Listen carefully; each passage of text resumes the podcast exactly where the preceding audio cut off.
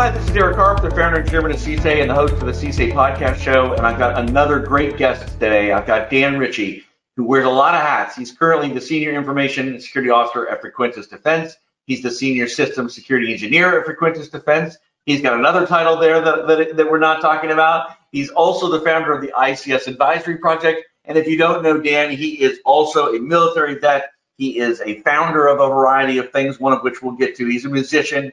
He's a scuba diver near and dear to my heart, and he is a data hound. He uh, loves data and doing things with it, which we'll also talk about. So, welcome to the show, Dan. Thank you, Derek. I'm excited to be here.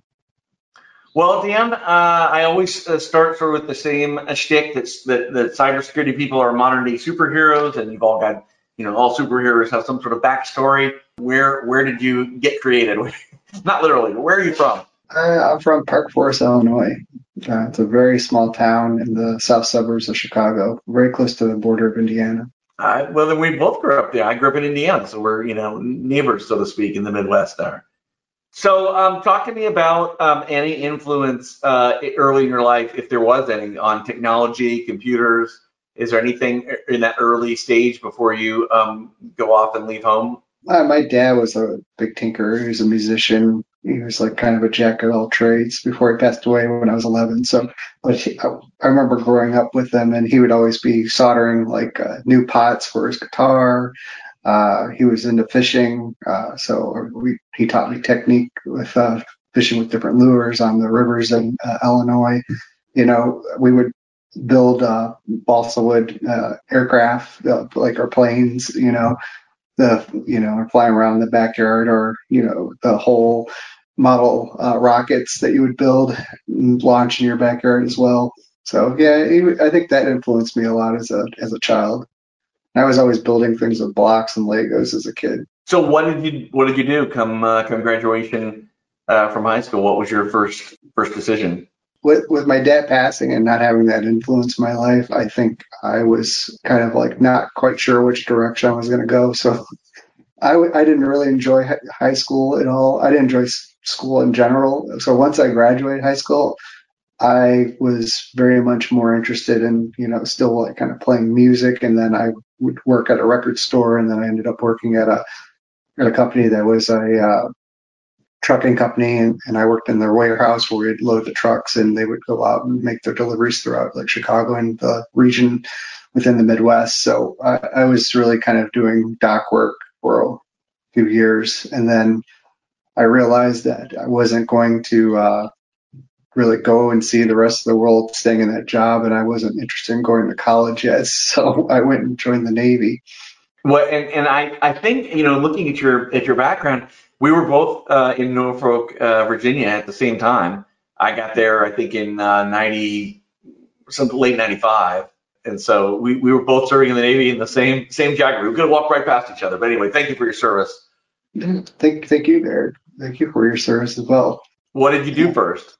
So, well, when I first when I first joined the Navy, I I had an idea at least where I wanted to go work. I knew I didn't want to just go on ships and just do you know undesignated seaman type work. So I ended up uh, going into the cryptologic field. I originally wanted to be an intel intel specialist or intelligence specialist, and that rating was closed at the time basically there was no openings for me to go into it. But I ended up becoming a CTO, which is a crypto- cryptological technician communications or operator.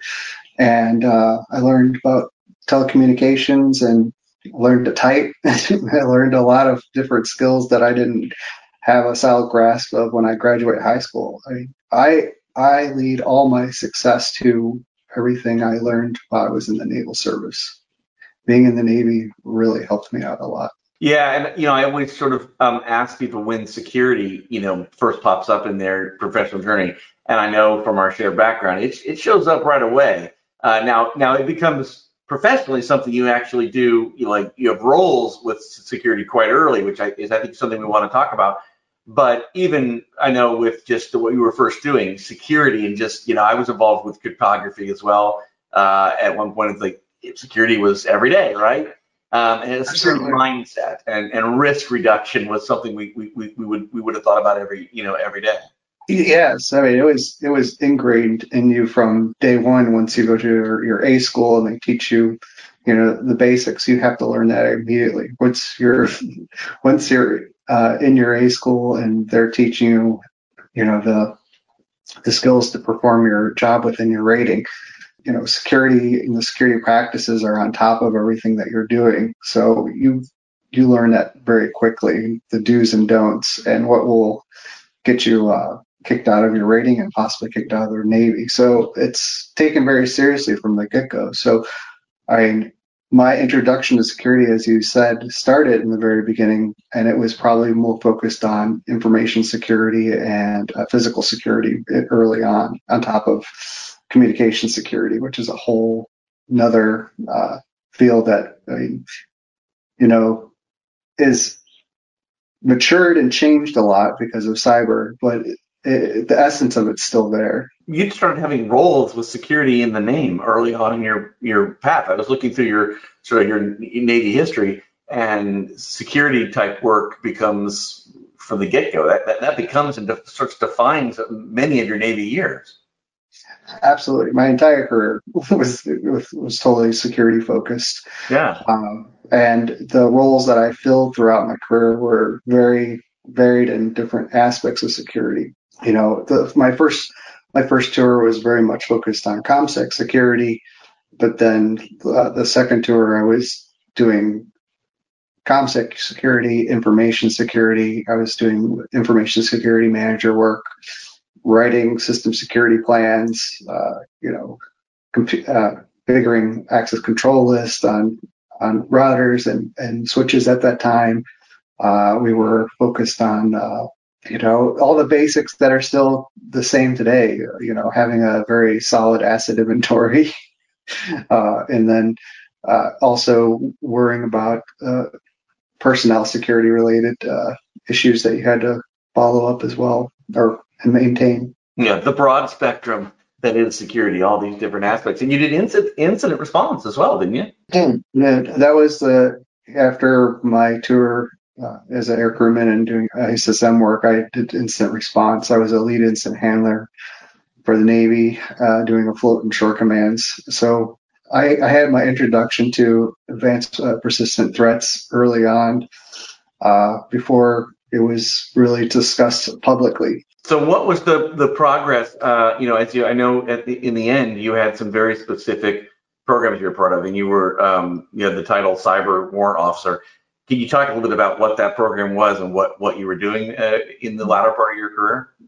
Sure. Yeah, in the, latter part of my career, because uh, I I went transition from being uh, enlisted to a chief warrant officer. I was initially an information warfare warrant officer and then converted over to cyber warrant because I was I converted to a CTN while I was um, a uh, incident responder during that tour and it really had me more involved in the uh, tech, the technical leadership aspect of being uh, a uh, cyber uh, security professional, uh, both looking at it from an offensive and defensive side. Uh, towards that part of my career, I was more of a project officer at the time, developing capabilities, cyber capabilities for the Navy and and for across the DoD. So I was spending a good chunk of my time working with uh, some of the national labs and working with uh, other uh, uh military service uh, cybersecurity professionals. Very uh, cyber is very joint. So let's talk. I think you know we have lots of different listeners to the show, and they come with different perspectives and different speakers. You know, speak to them. You know, we may have some some folks who haven't yet joined the military, young young listeners, or people that are in the military. Um, talk a little bit about, you know, if you reflect back to, you know, 20 more than 20 years of service and it being dominated by this area of cybersecurity, the opportunity within the military, both people who haven't entered it yet or people that are in it that might laterally move into it. You know, what is the cybersecurity opportunity, you know, within uh, you know, at, within being, you know, within the DoD, within the military, from your perspective? Yeah, I could, I could, I could mostly speak for the Navy. For, for the Navy, the cybersecurity opportunities are are from when I retired in 2017. there's a lot of opportunity for either coming into the Navy as a uh, IT information technician or information system technician. Sorry, that's what IT is, or coming in as a CTN. It all depends on what area you really want to focus on. Do you want to come in and maintain information op- information systems and securing them, doing the hands-on, or do you want to be focused on defending those systems and uh, and doing the monitoring through intrusion detection systems and developing signatures to identify threats against those systems and also conducting the analysis. CTNs are very focused on doing the analysis, doing operations in uh, IT systems, doing red team type activity, and also doing blue team. So red teams attack, like basically pen testing, blue teams more like defend. So I mean, there's I think there's really good opportunities there.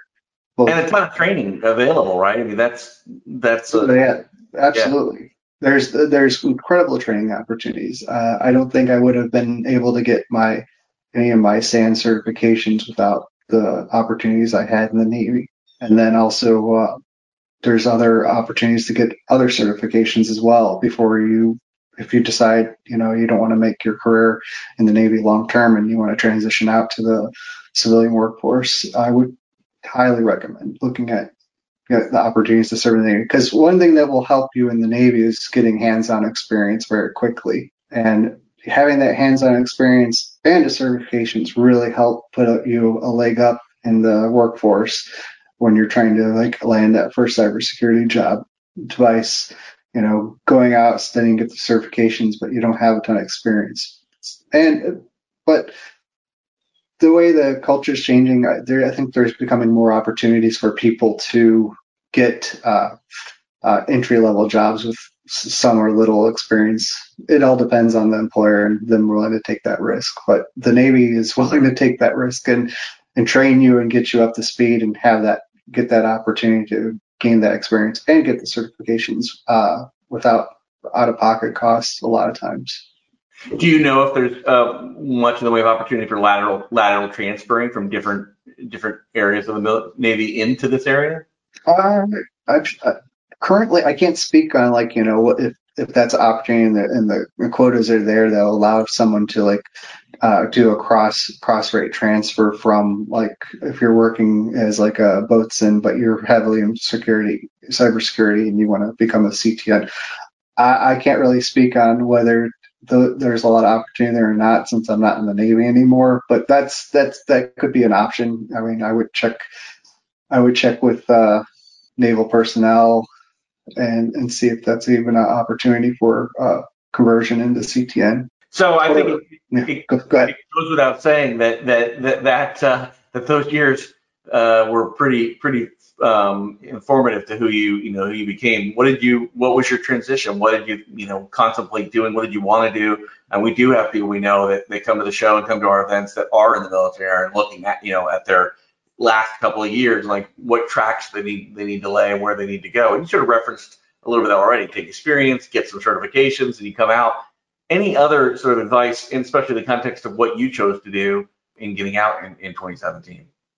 So, so what, well, one of the things I did make sure before I retired from the Navy is I completed both my college degrees. I did my bachelor's while I was on active duty, and I did completed my master's right before I retired because I knew if I had at least those two completed, it would even open up even more doors for opportunities in the civilian workforce. And uh, and when I was transitioning, I, I, was fortunate to have quite a big network of people that had already gotten out, so that kind of helped me uh, land on my feet pretty quickly as I was transitioning out. So I I went into doing uh, risk advisory type work for one of the big four uh, consulting firms and I went out and did that for over almost two years, and that was a really eye-opening experience. Yeah, I, I bet it. I bet it was a little a little different environment than, uh, the, the the Navy environment, I suspect. Absolutely. So okay, well let's talk then about uh, you know about these these next couple of years and you know leading up to to, to what you're doing now.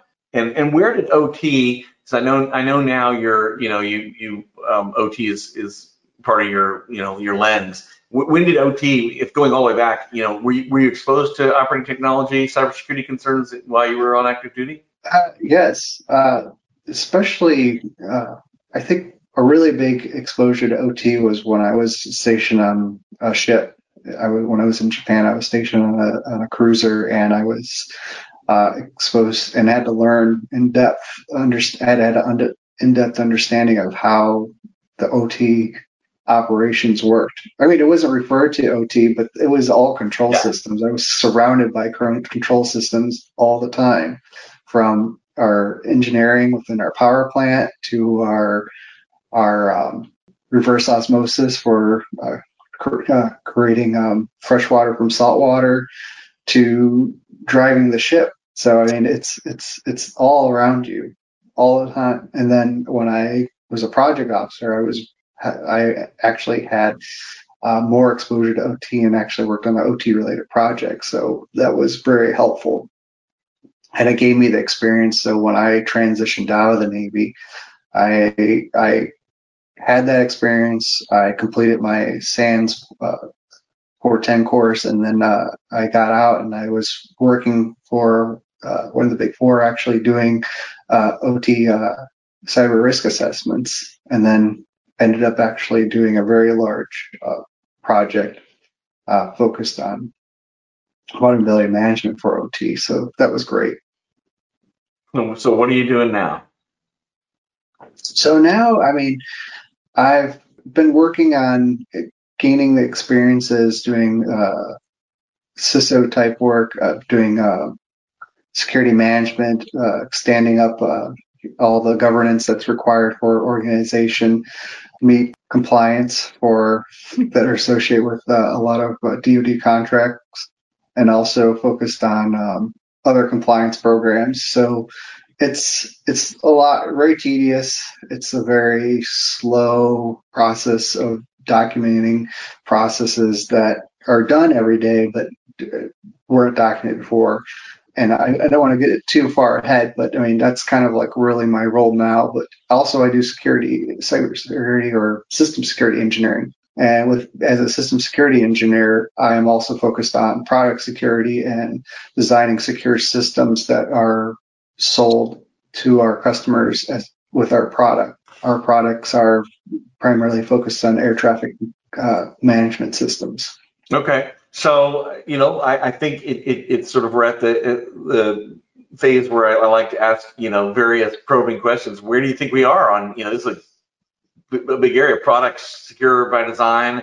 Um, where are we as an industry on this from your perspective? You know, producing things to begin with um, that are you know they're secure versus trying to fix them later? I think uh, we are in the very beginning of uh, getting manufacturers to move into that mindset of doing uh, or building uh, secure products or products secure by design. I think there's been a lot of times where they just get the we've just gotten the product out there to the customer to satisfy the operational need and then the security's been the afterthought. It's like, oh, we'll go back and fix this later.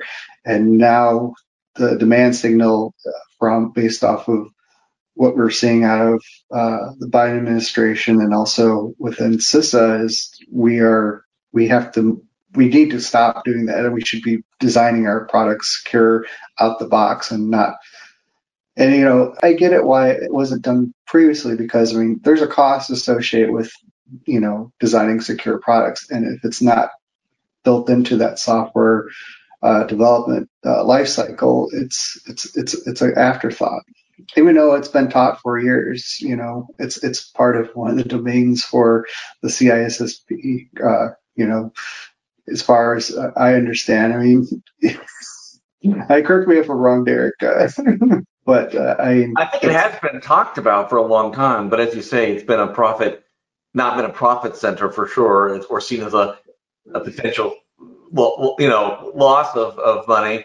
Uh, you know, I, I think I think people haven't felt they were they were compelled to do it either by regulation or by customer demand, and so they didn't do it. It does seem to be a lot of progress. I, I wouldn't, I don't know that I'm in a position to give a scorecard, but I ask everybody, you know, I run into, and you know, it's it's somewhere optimistically getting better, I think is the, the average score of, you know, nobody's going to give it an A, most people not a B, but we're no longer where we were 10 years ago. And there is a concerted effort, or there are certainly efforts at many companies. Now, there are IoT devices being manufactured by unknown manufacturers, clearly with nothing going into them and no, you know, no, no thought whatsoever going into them. But, but the, the, certainly the mainstream recognizable brand companies are doing more than they ever did before in this area. Absolutely. Absolutely. There's there's a lot more focused on you know companies trying to address this with their products, and there's a lot more companies now that are are CVE numbering authorities that have their own product certs that are actually reporting on vulnerabilities that affect their products and proactively trying to correct them. Uh, I mean, the one that I could probably point out most from doing the ICS advisory project would be Siemens. Well, let's talk about the, you know, that's a good segue. I was going to ask you about your your passion project. Um, tell me about the ICS advisory project and how it came about and and uh, what you're doing with it. So the ICS advisory project came together based off of experience I had when I worked for one of the when I was doing uh, cyber risk advisory work and assessing uh, OT, if you will, different types of ICS systems, the DCS, SCADA, uh, even when I was doing um, facility related control systems uh, related that was on more government contracting side. And the problem that I found was the ice, a lot of the asset owners didn't that didn't have a way to track uh, vendor product vulnerabilities that were being used in their products uh, or not products in in their environment. And even if they had as asset inventory, they weren't really using CISA's uh, website per se, even though we would point them to that, and we would leave behind like artifacts such as like a spreadsheet with the CVEs that we know that affect their systems. But that's just a, that's that's a snapshot on time, and and it doesn't really help prioritize you know what they need to address first. It's just like here's a list. It's up to you from there, and and I thought there's a better way of doing this. So over a few years, I figured out, you know, how to clean up the the, the CISA ICS advisories that were that are released as HTML, and I broke them down into individual fields that allows you to quickly prioritize, you know, the vendor product uh, that is associated with your environment, uh, the CV, the CV severity, the CVSS score, the CWEs that are associated. And then I started looking at, you know, from a researcher perspective, I mean, it would be kind of good to look at how these advisories break down by critical infrastructure. So I broke all that out. Uh, so those were like the initial uh, dashboards that were created to kind of make it very easy for these different uh, use cases or users, if you will, to use that data for their environment. And that's really how the ICS advisory came to be. It's it's launched in February of 2022, and we just had one year, and it's it's been more successful than I ever thought it would be. It, it was it was a low cost effort that I did with low code, no code, and it was it was fun, it, and it still is fun. It's more time consuming now because there's 20 different dashboards, but yeah, that's the nature of that sort of beast, isn't it? But it's um,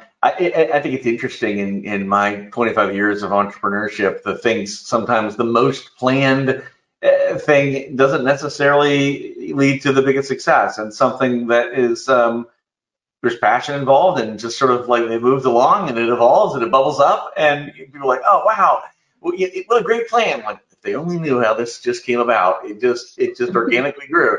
You know, I, I don't know. It's it's interesting how there. I don't know if there's a there's a pattern out there, but um, the passion certainly uh, comes across. I mean, every time I've talked to you about this, it it you know I know this is something that you you've put a lot of uh, of yourself into. Um, but I've heard from others too that it's just it's valuable, you know, and useful. And so that where that sort of meets up, some of these personal passions and energies, and people say, "Hey, that was great," you know, there's opportunity there for sure. Definitely, definitely. There's there's a lot of different uh, uh, opportunities, and I think there's more use cases to be discovered still with uh, with the ICS advisory project. Um, Uh, I think when I release my next dashboard, I think it will really uh, give you uh, the users even more uh, capability to prioritize. I'm pretty excited about that. I, am a big believer in this. I mean, going back to you know my military days and our the very first cybersecurity business that, that I was involved in founding, it was all even then the premise was we've got there's a lot of information available, but what you do with it and who needs to get what information, making it actionable, it was was everything. Well, we've I don't know the amount of data or information that was available 25 years ago. It's gone what what, what it's it's grown exponentially, right? We have more data and more stuff available. Well, so what if we don't know what to do with it or we don't have the means to do something with it? Absolutely. I mean, the I the ICS advisory project dashboards are are my interpretation of like I, what I think users are, are, user data points or data points that users are looking for. Yeah. Uh, it, it, doesn't mean that it's it's it's might be the best way. I mean, users could take and export certain points within the data set and, and build their own uh, graphs, charts, in Excel if they want, or they could build their own uh, data looker uh, data looker studio dashboards in Google for themselves with the with with the data set for their their uh, use cases. Uh, I mean, there's a lot of flexibility in it, uh, but I mean, I think the one of the things that what helps with the ICS Advisory Project is that people don't have time to do that. I mean, it's it's available for them. It's free. It's just it's a resource for them to go to and use and and take advantage of. Yeah, I think this is a great example for any of our listeners. You just you didn't deliberate it and set up a whole team. You just started it. You just started creating it with your personal time. Yeah, yeah, uh, yeah. I did, and I, I have collab- I have collaborated. I, I can't take away what the efforts that were, were contributed uh, within like the past year from people from different parts of the world uh, working on you know developing a separate data set just for the ICS uh, asset type dashboard that breaks it up by Purdue model for the ICS advisories. I think that was a very helpful data set to create and dashboard that provides a uh, opportunity to educate new uh, cybersecurity professionals to understand. It's like, okay, here's this ICS advisor. What is it really talking about? Is it talking about a uh, and what is that vendor product? Is that a PLC HMI? Is it a data historian? Uh, is it a you know what kind of or different type of field controller is it or is it an industrial switch? And by identifying it and then kind of associate what where it would exist within the Purdue model, uh, it gives them an opportunity to start to put it together. I mean, providing the definition. Uh, I just added the link to the videos that are associated with with the different device. So I mean, you can click on the link from the dashboard. They'll take you to like a, the YouTube videos that I identified that I think are best. Uh, and you know, it's very useful. I mean, I have to I have to do a shout out to RealPars. They they were really nice and said, yeah, you can use our videos. And uh, inductive automation as well was very nice and said, yeah, we have no problem with you using our videos on uh, explaining uh, a specific ICS device. So I'm glad you, you clarified that. My comment was less about uh, ongoing collaboration, which is this this is a very collaborative community. I'm not surprised here today. Is that you didn't deliberate and have a bunch of meetings? You just started. Oh yeah something to be said for that for people who have ideas. If they've got the technical chops, just start, just start working on it. You didn't, you didn't have a, there wasn't a whole fanfare or a process to begin doing this. You just started going down the path of building what you would like to see, right? Uh, yeah, yeah, but I will, I will go back and say I did during that two year period. I did kind of before I started. I kind of like wait a second. Is someone gonna like do this? It's like no one's gonna do it. I'm just gonna go do it, you know. Yeah. And I really kind of expected to kind of hear like the the naysayers of the community to kind of come out and be like, well, that's that's not really helpful or that's not great. And I, I only got that from like a couple people that I tried to reach out to. Said, hey, here's this new resource I created, and it, one of the one of the kind of like quote unquote gatekeepers within the ICS OT community kind of just like blew me off but that but I, I at first I was disappointed, but then I like took that energy and refocused it. It's like, you know what? I'm gonna just make this better based off what he says. I'm just gonna just keep on working on it, and it was it, it, it was it, it more inspired me. So someone has something critical, say, uh, it, for me now, I just take that and redirect that energy towards improvement. That's awesome. What's your vision for this? You know, where do you think it where do you think it goes? So the ICS advisory project dashboards and the C- CSV files that I post on GitHub are going to remain free. But I've had demand for the API, and the API there's a cost associated with it. So I am I stood up a separate organization called uh, Industrial Data Works, where I will turn the API on as a subscription service for people that actually want to subscribe to the ICS advisory data that we've enriched, that I've, I've enriched over like the past year, and they'll be able to have the opportunity and pull that data into their platform. Uh, I think that's really the next step there. But the ICS advisory track it itself is going to continue to maintain, be maintained, remains free. I would like to scale it and actually move it to a different platform other than uh, Google Looker Studio. Uh, I haven't identified what that next platform is going to be, but uh, I think we could do we could do better with some of the the graphs. I think and response time because it's a little bit sluggish, but because you're using on a free platform and there's a bit of restructuring I have to do on the back end because the back end is still running the same way as it was from the day I set it up. Yeah, yeah. Well, you know what? That's that's the rapid prototyping model, right? Now you've you're now you're running into scale and and it's it's grown and there's other things you're concerned with, but you got it off the ground quickly. And so I I, I just am a big big fan of that. I think that's pretty cool. What excites you about the future? Not just about the ICS advisory project, but just in general about our industry. Um, what are you looking if you peer ahead? You know, what what do you think is coming that uh, you know people could get involved with or should get involved with, or anything come to mind in that area? Based off of like uh, what what I observed when we went to S4 in February, uh, I think I'm kind of excited excited to see the direction that SBOM goes, uh, software bill of materials. I think that's going to play heavily into OEMs, uh, manufacturers, and their responsibility to uh, knowing what's in their code, uh, what's in their products and solutions, which just all harkens back to secure by design. This is all kind of coming full circle. Uh, but I'm excited though because it's the direction that we need to go. But I think still we have uh, cultural challenges because uh, within secure by design or or manufacturers that are creating products that are secure out of the box that have not currently uh, implemented that have to move their engineers into that mindset, moving from, you know, quickly design, build, and it just operates, but it needs to securely operate. But then we have to have the whole uh, security training piece like, hey, we designed this secure product.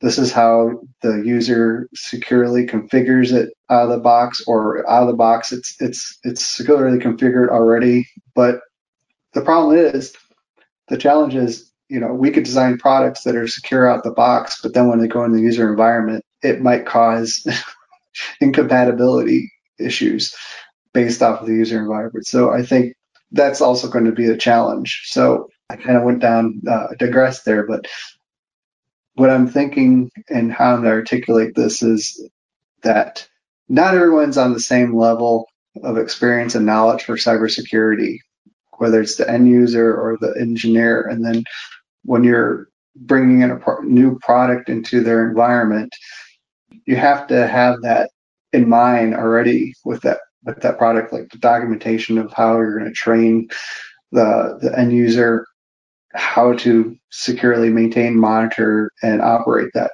product. I, I don't know if that's as mature as it as it should be. And you know, we could design do secure design, and we're going to do secure design, but you have to consider all those other. You have to consider the human factor. I think that's what I'm trying to get at. Sorry for it took me a while to get to that point, but. Well, you, you raised a, a, number of good points. It's you know it's not security for security's sake, and and there's real missions to be achieved by this equipment and by the businesses that deploy the equipment, and it's true. There's going to be compromises, Matt, and risk I, am I'm, I'm a big fan of this sort of measuring and understanding risk. Risks are accepted all the time by by businesses. You know, other risk categories are there's more mature practices around what we will or won't accept as risk. This is you know an area where maybe there's more more work to be done, less less widely understood by some companies. But it's the same category. It's measuring risk, understanding it, and uh, deciding where each tolerance is. And you're right, creating something that is ultimately the most secure device ever would be sitting in a room with connected to nothing with a you know with a locked door. It'd be super secure, but it wouldn't be able to do much. And so it's like, how do we find these these happy mediums and trade offs? And uh, and and you're right, it comes down to human beings working all that out, right?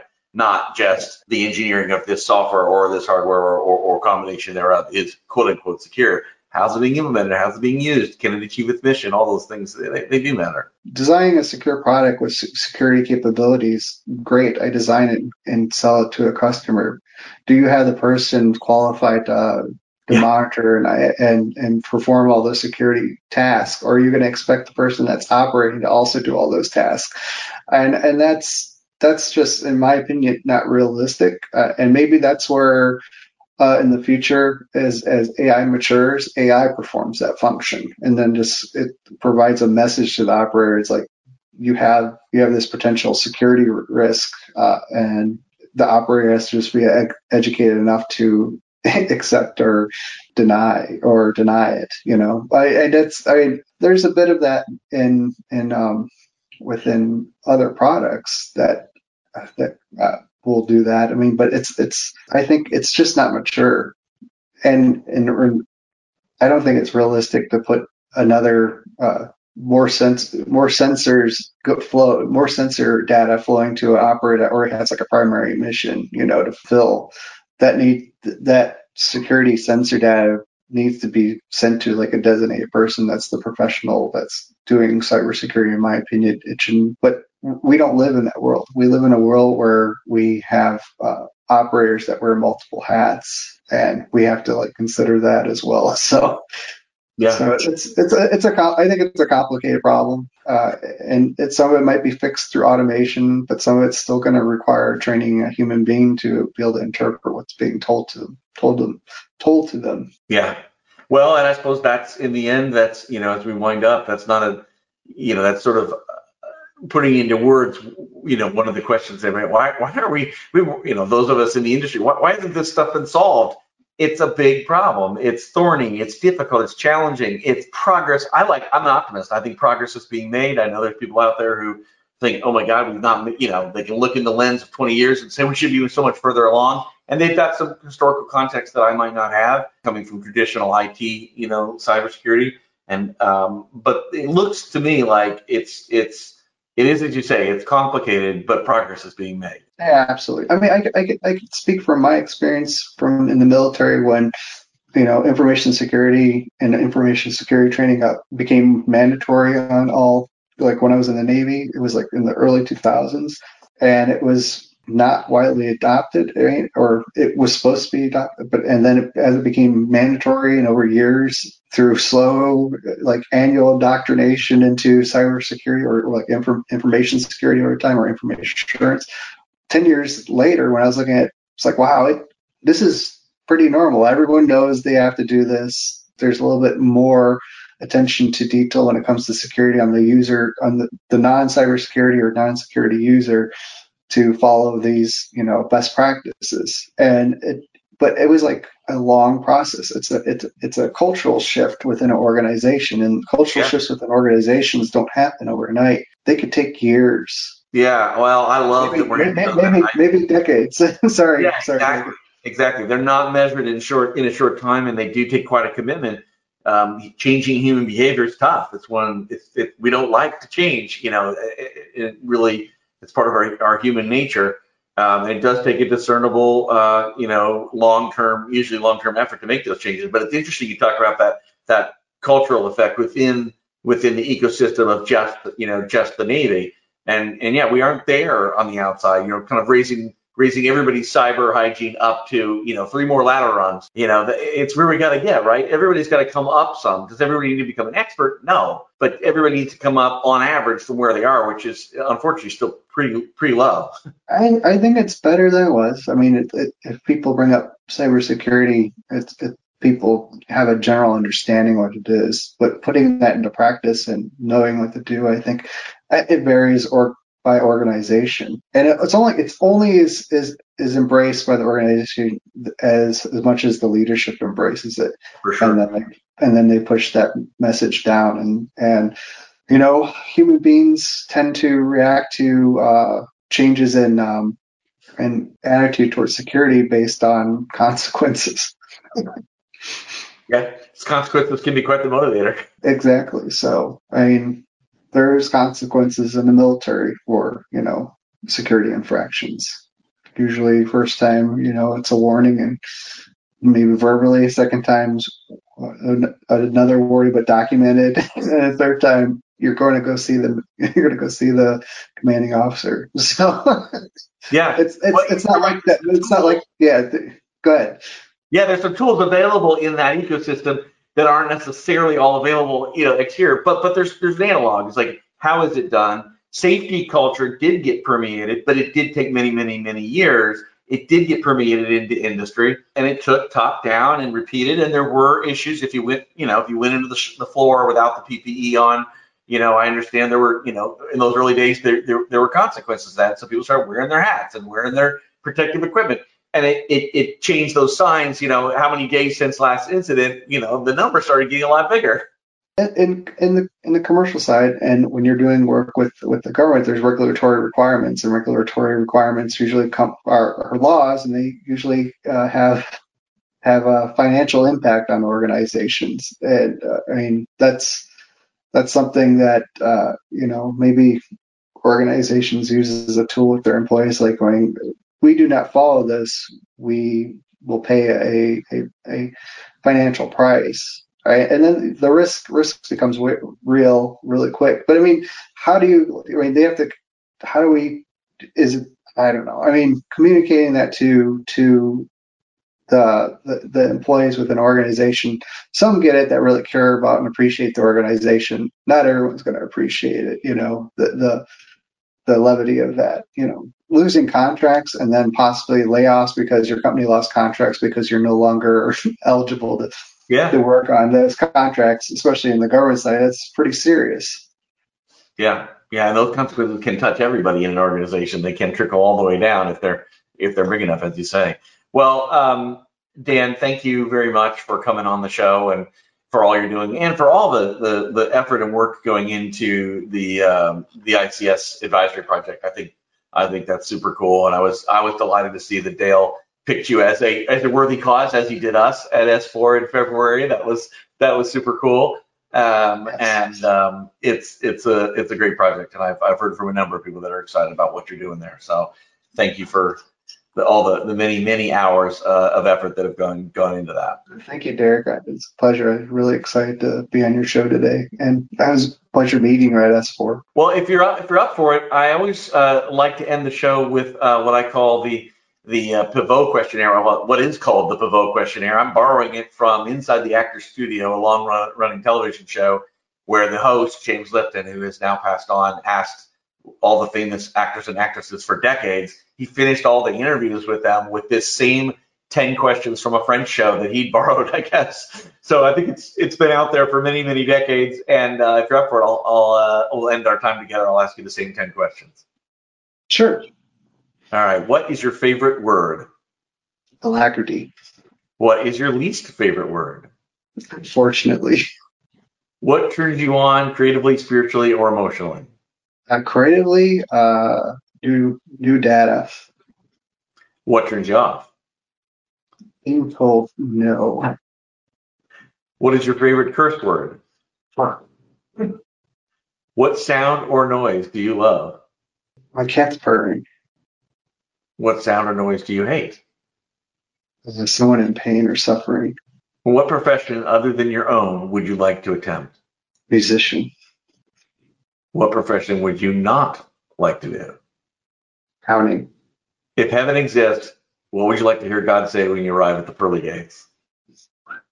Welcome, you made it. All right, I'm just wrapping up with Dan Ricci, Senior Information Security Officer and Senior Systems and Security Engineer at Frequentis Defense and founder of the ICS Advisory Project. Dan, thank you for all your years of service to our country and uh, and now to our community through your initiative um, with the ICS project. So thanks again for everything. And I look forward to talking to you again soon. Thanks, Darren. Appreciate it. It was a pleasure.